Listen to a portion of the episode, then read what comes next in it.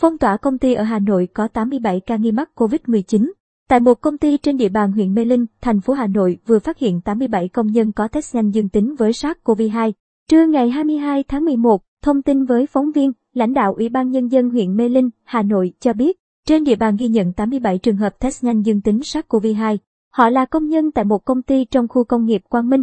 Ngay sau đó, chính quyền đã yêu cầu công ty tạm dừng hoạt động, phong tỏa để phun khử khuẩn, lấy mẫu xét nghiệm người liên quan. Hiện Ủy ban Nhân dân huyện đang đợi kết quả xét nghiệm PCR khẳng định của 87 trường hợp này từ Trung tâm Kiểm soát Bệnh tật Hà Nội. Tính đến 11 giờ trưa cùng ngày, đã có 12 trường hợp khẳng định dương tính với SARS-CoV-2. Trước đó, vào cuối tháng 10, huyện Mê Linh xuất hiện ổ dịch nóng tại thôn Bạch Trữ, xã Tiến Thắng, vượt 200 ca nhiễm. Nguồn lây được xác định từ một số công dân đi làm ăn tại tỉnh Hà Giang trở về địa phương. Theo thống kê của Trung tâm Kiểm soát Bệnh tật Hà Nội, tính đến 18 giờ ngày 21 tháng 11, huyện Mê Linh có tổng 312 ca COVID-19.